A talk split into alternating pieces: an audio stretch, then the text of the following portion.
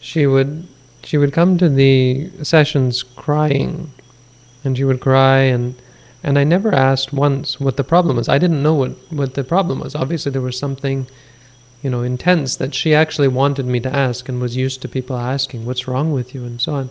So I didn't, and I challenged her in this way by by not, and by by being kind and and you know, uh, really, I guess an important part is by being not interested. You know, kind of like yes, yes, that's uh, you know, that's the way it is. And and and as a result teaching her that yeah it, it is like that and helping her to accept and overcome and let go.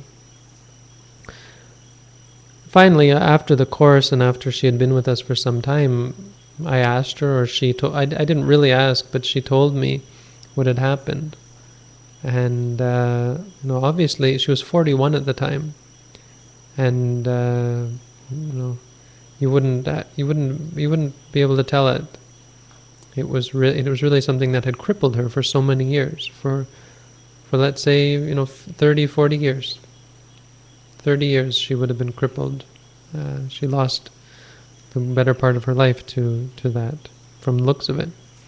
She left, and when she came back, she wanted to do another course. She looked like a totally different person. She had color in her face, her her eyes had all another look about her, and so on. But clearly, this is something devastating. So, you know, it's wrong. And that's the first thing I want to say is just because I say this doesn't break a precept or that doesn't break a precept doesn't mean by any sense that it's right. That's why I say the precepts are kind of curious in this way. The fifth precept actually, uh, it's a very small rule for monks. For a monk to drink alcohol, it's not a small rule, but it's not one of the major rules. You're still a monk. A monk can get drunk, stinking drunk, pass out, and still not have to undergo any uh, probation or, or anything of the sort. That doesn't mean it's terribly wrong. It just means that it's, you know, it, it, it puts it in its place. This is one of the precepts, and this is one of the things that you shouldn't do. The uh, you know the punishment the, the, punishment side of things is is you know the, or the the weight of the precepts is not indicative of how bad the act is it's just you know filing things as being wrong and saying that this is something that you're not to do if you do it you should convince you should uh, what's the word you should confess. Confess that you've done it. See too many languages. So, but I would say in this case, rape probably, or it could be seen to fit in with the third precept.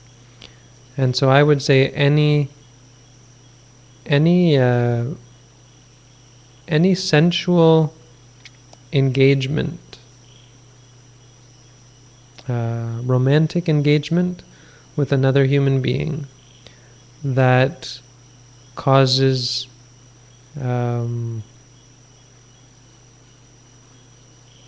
that breaks a trust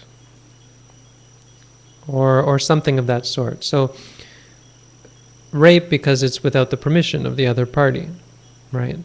Um, adultery because it's without the permission Uh, or it's against the wishes, let's say against the wishes of a third party, right? And so I would say that in general is how we should understand the third precept.